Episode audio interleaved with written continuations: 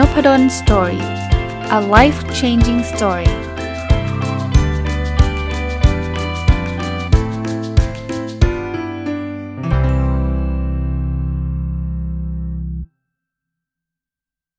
สวัสดีครับยินดีต้อนรับเข้าสู่นพดล story พอดแคสต์นะครับ วันนี้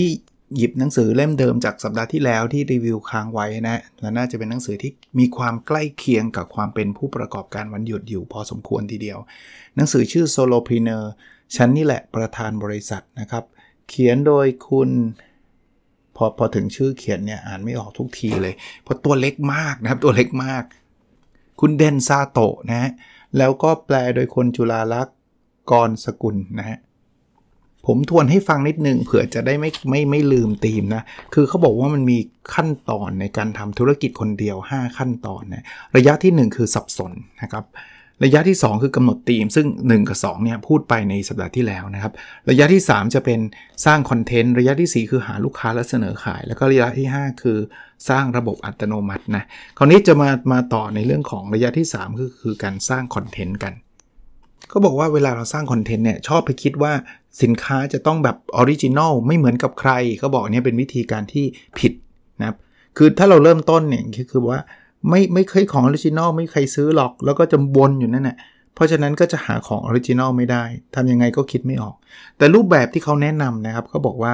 เราบอกมองนี้ก่อน สินค้านี้ดีจังเลย ทุกคนน่าจะชอบ แล้วก็ลองรับมาขายดีกว่า เฮ้ยขายได้ลูกค้าลูกค้าชอบ ธุรกิจไปได้สวย แล้วเราค่อยมานั่งคิดว่า เอ๊ถ้ามีสินค้าประเภทนี้เพิ่มเติม มีการปรับเปลี่ยนอันนี้เพิ่มเติมน่าจะดีไหมนะ คือนอกจากสินค้าของคนอื่นก็ขายสินค้า original เพิ่ม พูดง่ายๆว่า original เนี่ยมาทีหลัง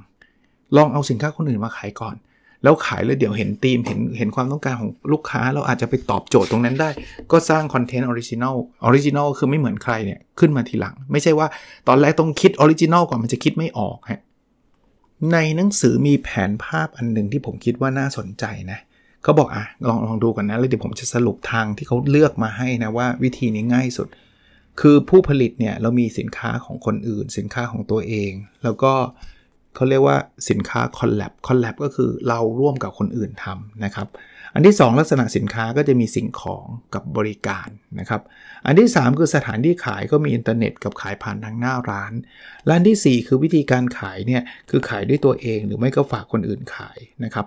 คราวนี้เขาบอกวิธีที่ง่ายที่สุดเนี่ยให้เราเริ่มจากสินค้าของคนอื่นก่อน เช่น หนังสือยกตัวอย่างนะคุณยังไม่ต้องเขียนเองก็ได้นะคุณไปดูหนังสือที่เขาคิดๆกัน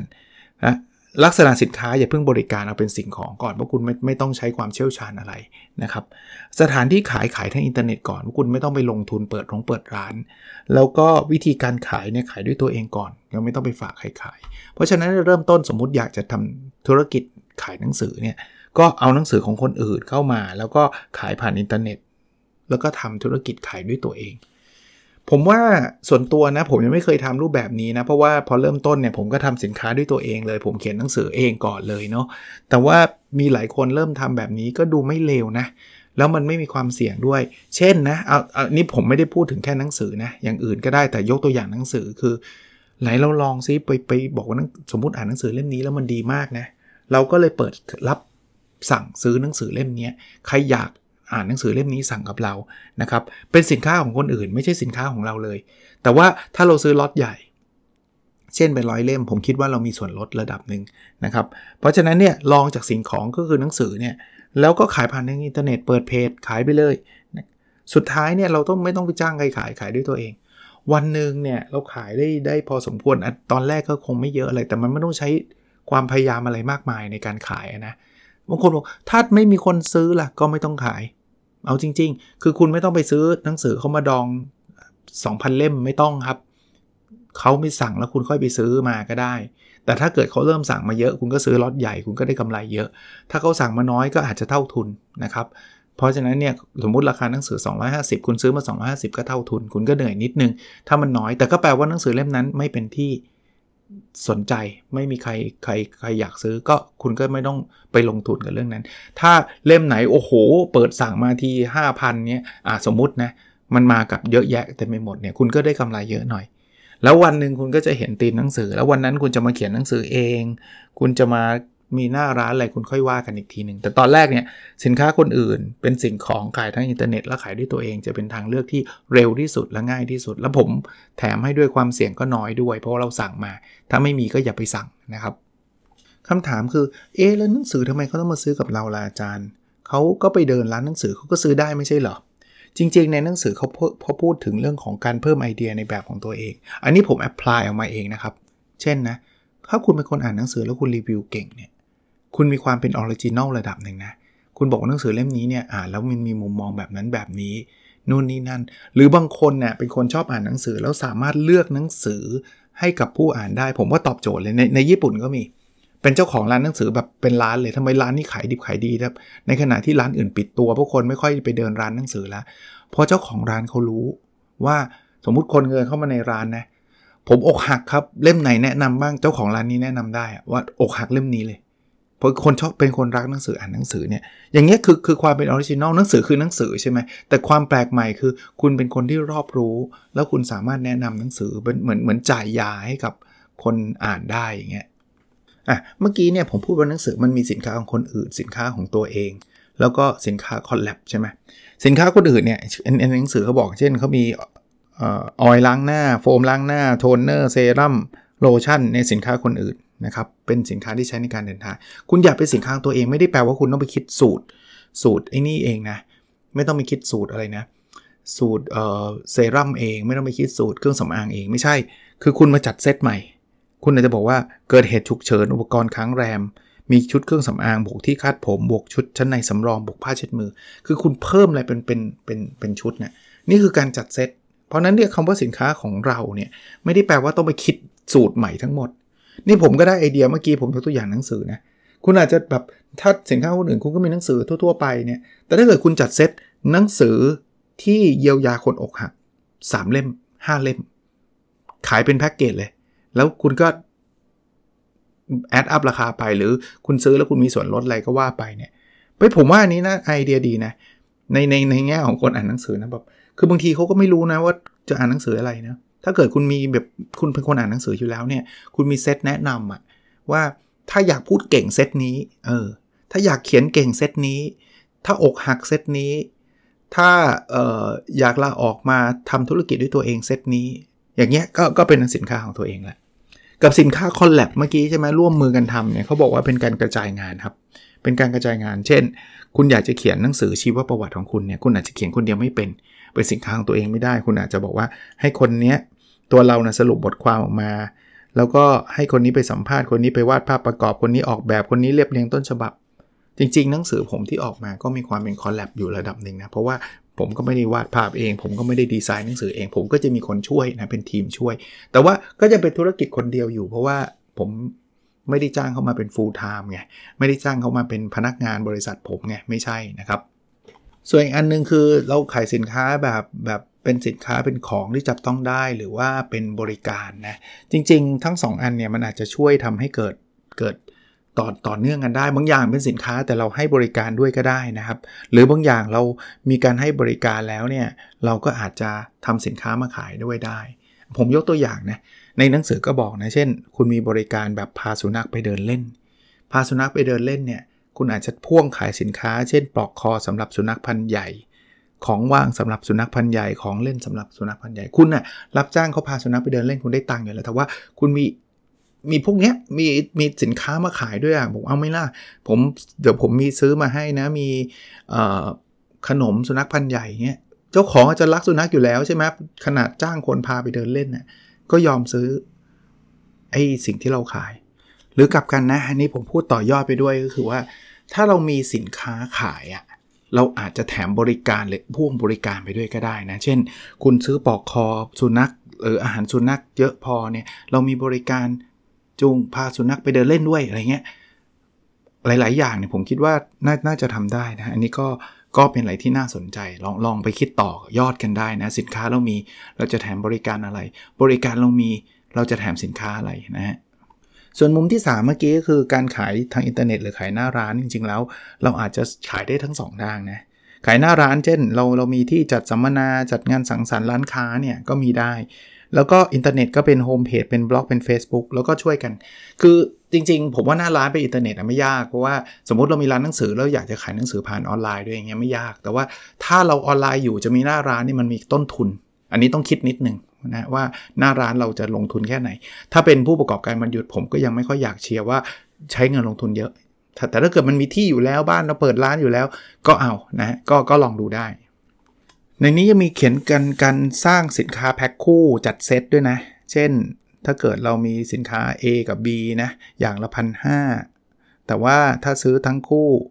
จะลดเหลือเท่าไหร่ก็ว่าไปนะเหลือ 2,000 เหลืออะไรอย่างเงี้ยก็เป็นการจัดเซตนะครับ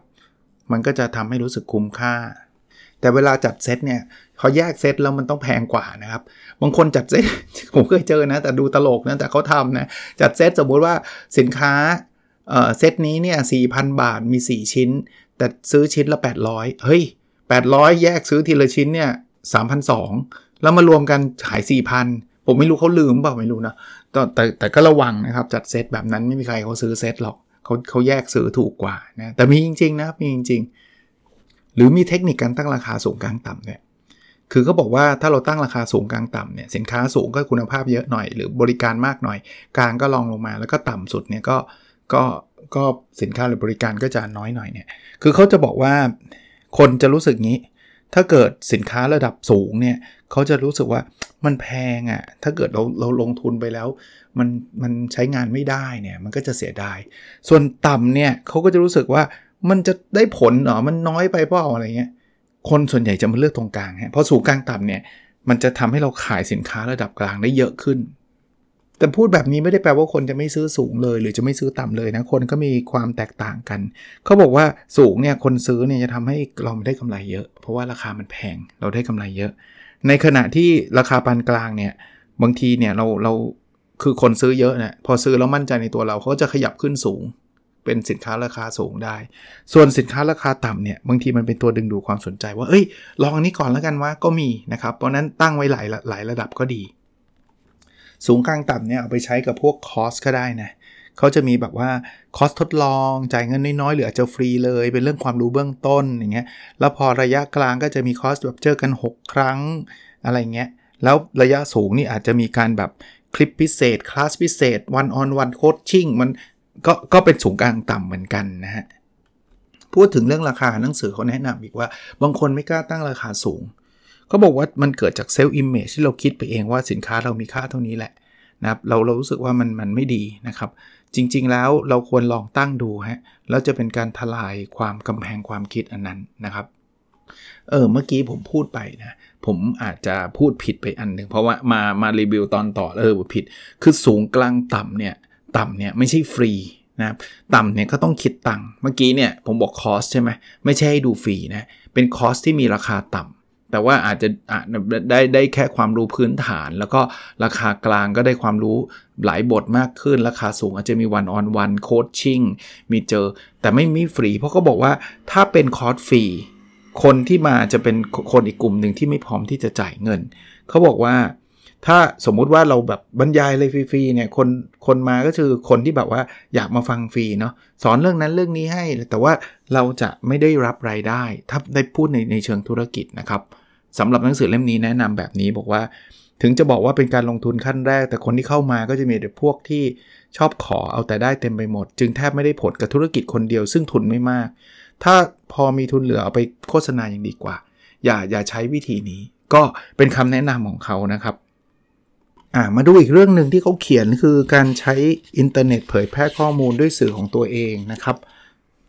เขาบอกว่าสื่อตัวเองเนี่ยมี 3 อย่างคือ 1 เซต3 สิ่งพื้นฐานคือโฮมเพจคือเว็บไซต์บล็อก แล้วก็ mail magazine นะแล้วก็ SNS ก็คือโซเชียลเน็ตเวิร์กนะครับ พวก Facebook Twitter Instagram Line Official Account นะหรืออันที่ 3 คือคลิปวิดีโอเขาบอกอย่างแรกต้องมี 1 ก่อน พื้นฐานเบื้องต้นเลย 2 กับ 3 ก็คือโซเชียลเน็ตเวิร์กกับคลิปวิดีโอเนี่ย เอาไว้เพิ่มเติมตอนหลังได้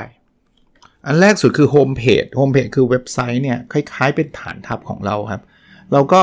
เหมือนเช่าเซิร์ฟเวอร์ก็เหมือนเช่าที่ดินสร้างสร้างบ้านนะตั้งชื่อโดเมนก็กำหนดที่อยู่นะเป็นเว็บไซต์นะครับเพราะนั้นเนี่ยเขาบอกว่าถ้าเราจะทำธุรกิจคนเดียวเนี่ยจดโดเมนเป็นของตัวเองไปเลยดีกว่านะครับทำโฮมเพจอาจจะเป็นที่ที่คนจะเข้ามาศึกษาหรือสั่งของเราได้ ซึ่งวิธีการทำโฮมเพจก็ลองไปศึกษาดูนะ ส่วนตัวผมมี n o p a d o l story com w w w n o p a d o l story com เข้าไปดูได้นะครับ จะ ผมใช้ WordPress จริง ๆ ส่วนตัวไม่ได้เป็นผู้เชี่ยวชาญทางด้านนี้มากหรอก ผมก็มีผู้ช่วยมาช่วยสร้างเว็บให้เป็นศิษย์เก่านะแล้วก็มีมีมีเขาก็มาทำ set up ให้ แต่ว่าเวลาผมลงบทคงบทความเนี่ย ผมก็จะลงในในเพจผมก็ทำเองนะครับ ก็ไม่ได้ยากอะไรนะ หรือจะเป็นบล็อกเนี่ยเอ่อโฮมเพจกับบล็อกต่างกันตรงไหนเออส่วนตัวผมเนี่ยโฮมเพจผมคือบล็อกเลยนะครับ คือบล็อกเนี่ยมันจะคล้ายๆ เราเขียนบทความใส่เข้าไปได้เรื่อยๆ แล้วก็ก็คนจะติดตามบทความเราได้นะครับ อีกอันนึงคือ mail magazine ก็คือ ก็คล้ายๆ ส่งอีเมลไปหากลุ่มเป้าหมายเรา อย่างบล็อกผมเนี่ยก็จะมีเข้าไปได้นะครับสำหรับใครที่สนใจเนี่ย w w w n o p a d o l story n o p a d o l s t o r y แล้วก็ .com เนี่ย มันจะมีปุ่มหนึ่งบอกว่าติดตามหรือ subscribe แบบเข้าไปในนั้นเนี่ยให้แค่ชื่อกับอีเมลพอถึงเวลาผมลงบทความใหม่ๆเนี่ยมันจะส่งอีเมลไปหาท่านผมก็บอกเฮ้ยเดี๋ยวอีเมลลกผมไม่ได้เขียนบ่อยหรอกครับนะจริงๆแล้วอาจจะแบบสัปดาห์หนึ่งสองสาครั้งตอนนี้ที่ลงบล็อกนะก็ก็จะเตือนให้ท่านเข้าไปอ่านบทความดีๆ ได้ ถ้าท่านสนใจนะอย่างเงี้ยเขาบอกว่าพวกนี้ทำไปเถอะนะครับ ดีเป็นเป็นพื้นฐานเลย แถมทำไปเนี่ยนะจะมีการเพิ่มรายได้ได้ด้วยนะ สมมตินะลองนึกภาพนะ บล็อกผมเกิดมีคนติดตามเป็นล้านอย่างเงี้ยทำบทความเรื่อยๆ มีอีเมลเข้ามา subscribe หรือมาติดตามเราเยอะๆเนี่ยนะเวลาเราเขียนอะไรที่แบบเป็นเรื่องเป็นราวแล้วเราต้องการทำ affiliate affiliate เข้าใจใช่ไหมคือคือเป็นขายของให้คนอื่นเขา สมมุติว่าผมอยากขาย ขายเสื้อให้กับแบรนด์หนึ่งอย่างเงี้ย ผมก็อาจจะพูดถึงเรื่องของเทคนิคการใส่เสื้อให้มันดีอะไรเงี้ย ถ้าถ้าบล็อกผมมันเป็นเรื่องนี้เนี่ยนะ แล้วผมก็ปะลิงก์บอกว่าสนใจจะซื้อเสื้อยี่ห้อนี้รุ่นนี้ ซื้อได้ที่นี่ แต่แต่ลิงก์นี้เราต้องคุยกับเจ้าของเสื้อนะ เจ้าของแบรนด์แล้วนะ พอกดซื้อปุ๊บเจ้าของแบรนด์เขาจะรู้เลยว่ามาจากบล็อกนี้เขาก็จะแบ่งส่วนแบ่งให้เรา หุยแล้วใครจะไปรู้จักเจ้าของแบรนด์อะผมยกตัวอย่างง่ายๆนะที่ทำได้เลยตอนนี้คือ Amazon หรือว่าแต่จริงๆในในไทยหรือในที่หลาย ๆ ที่เนี่ยมีเยอะเสิร์ชเขาว่า affiliate marketing อะเราจะเจอเขาจะมีลิสต์เยอะ แต่ผมเคยทำกับ Amazon Amazon เนี่ย คุณจะขายอะไรก็ได้ในเว็บ Amazon คุณสมัครไปเป็นสมาชิก แล้วเป็น affiliate เขาอะบอกว่าฉันจะช่วยขายของให้เนี่ย คุณไปหน้าเว็บหน้า สมมุติผมจะทำนะ แต่แต่ตอนนี้ก็ไม่ได้ทำสารภาพ แต่ถ้าจะทำเนี่ย ผมไปดูหน้าเว็บหนังสือเฮ้ยเล่มนี้เจ๋งมาก ผมอ่านแล้วชอบมาก แล้วผมก็เขียนรีวิวหนังสือ แล้วผมบอกว่าใครสนใจอยากสั่งซื้อหนังสือ สั่งได้ทางลิงก์นี้ กดสั่งตู้มผมได้ตังค์ด้วยนะอย่างเงี้ยนะครับคือ affiliate แปลว่าทำบล็อกเนี่ยไม่ใช่จะขายเฉพาะหนังสือตัวเองนะขายคนอื่นด้วยก็ได้นะครับ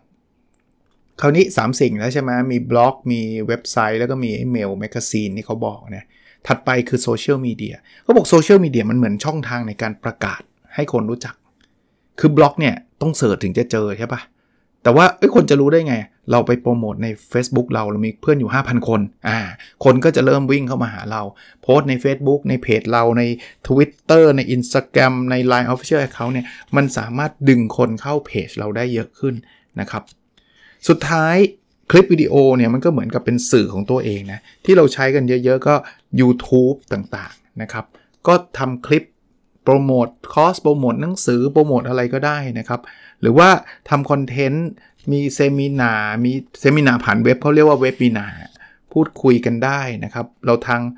webinar มันก็คือการจัดทางอินเทอร์เน็ตนะครับ บอกเลยว่าวันนี้กี่โมงถึงกี่โมงนะครับ มีผู้ร่วมงานจริงๆ ถ้าเป็นเว็บมินามันก็ไม่จำกัดนะ มันไม่เกี่ยวกับสถานที่จะต้องไม่เกินร้อยคน 200 คนนะครับ แทบไม่มีค่าใช้จ่ายเลย นะเพราะนั้นเนี่ยเราก็ก็สามารถทำเว็บมินาได้ เดี๋ยวนี้เราก็ทำพวกคอร์สออนไลน์ ที่แบบเจอหน้าเจอตากันได้ ผมก็ทำอยู่หลายครั้งนะคอร์ส OKR คอร์ส Personal OKR ต่างๆ นานานะครับก็ก็จะเกิดเหตุการณ์ทำแบบนี้ได้ก็เดี๋ยวนี้เราง่ายนะเราเรามีสื่ออยู่ในมือเรา หนังสือยังแนะนำสิ่งที่เรียกว่า online salon นะชื่อนี้อาจจะไม่ได้คุ้นนักในกลุ่ม ผมไม่รู้นะคนอื่นอาจจะคุ้นก็ได้นะ แต่ผมไม่เคยคุ้น แต่ว่าเขาบอกว่ามันเหมือนกับเป็นการจ่ายเงินเพื่อมารวมกลุ่ม คนชอบเดียวกัน มันเหมือนกับแฟนคลับที่ต้องเสียเงินค่าสมาชิก แล้วมันทำกันออนไลน์ จริงๆ ผมทำอยู่ตอนนี้แต่ไม่ใช่ออนไลน์ คือ n o p a d o n Story Book Club ที่เพิ่งปรับ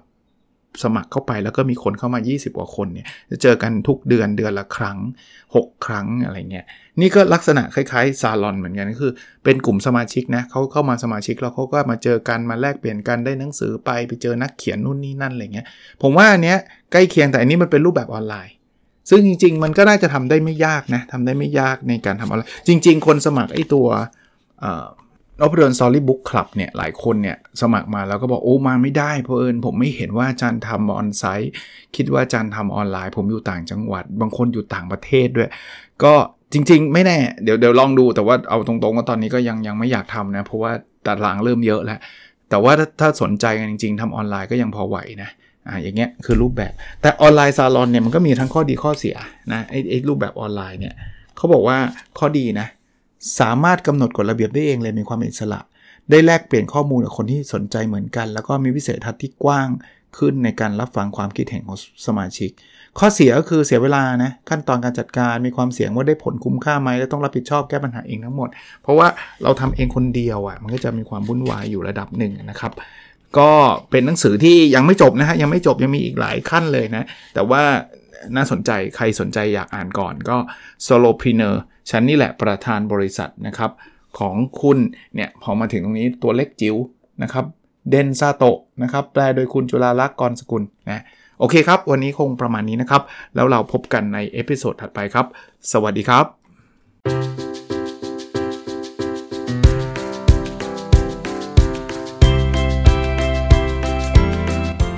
n o p a d o n Story a life changing story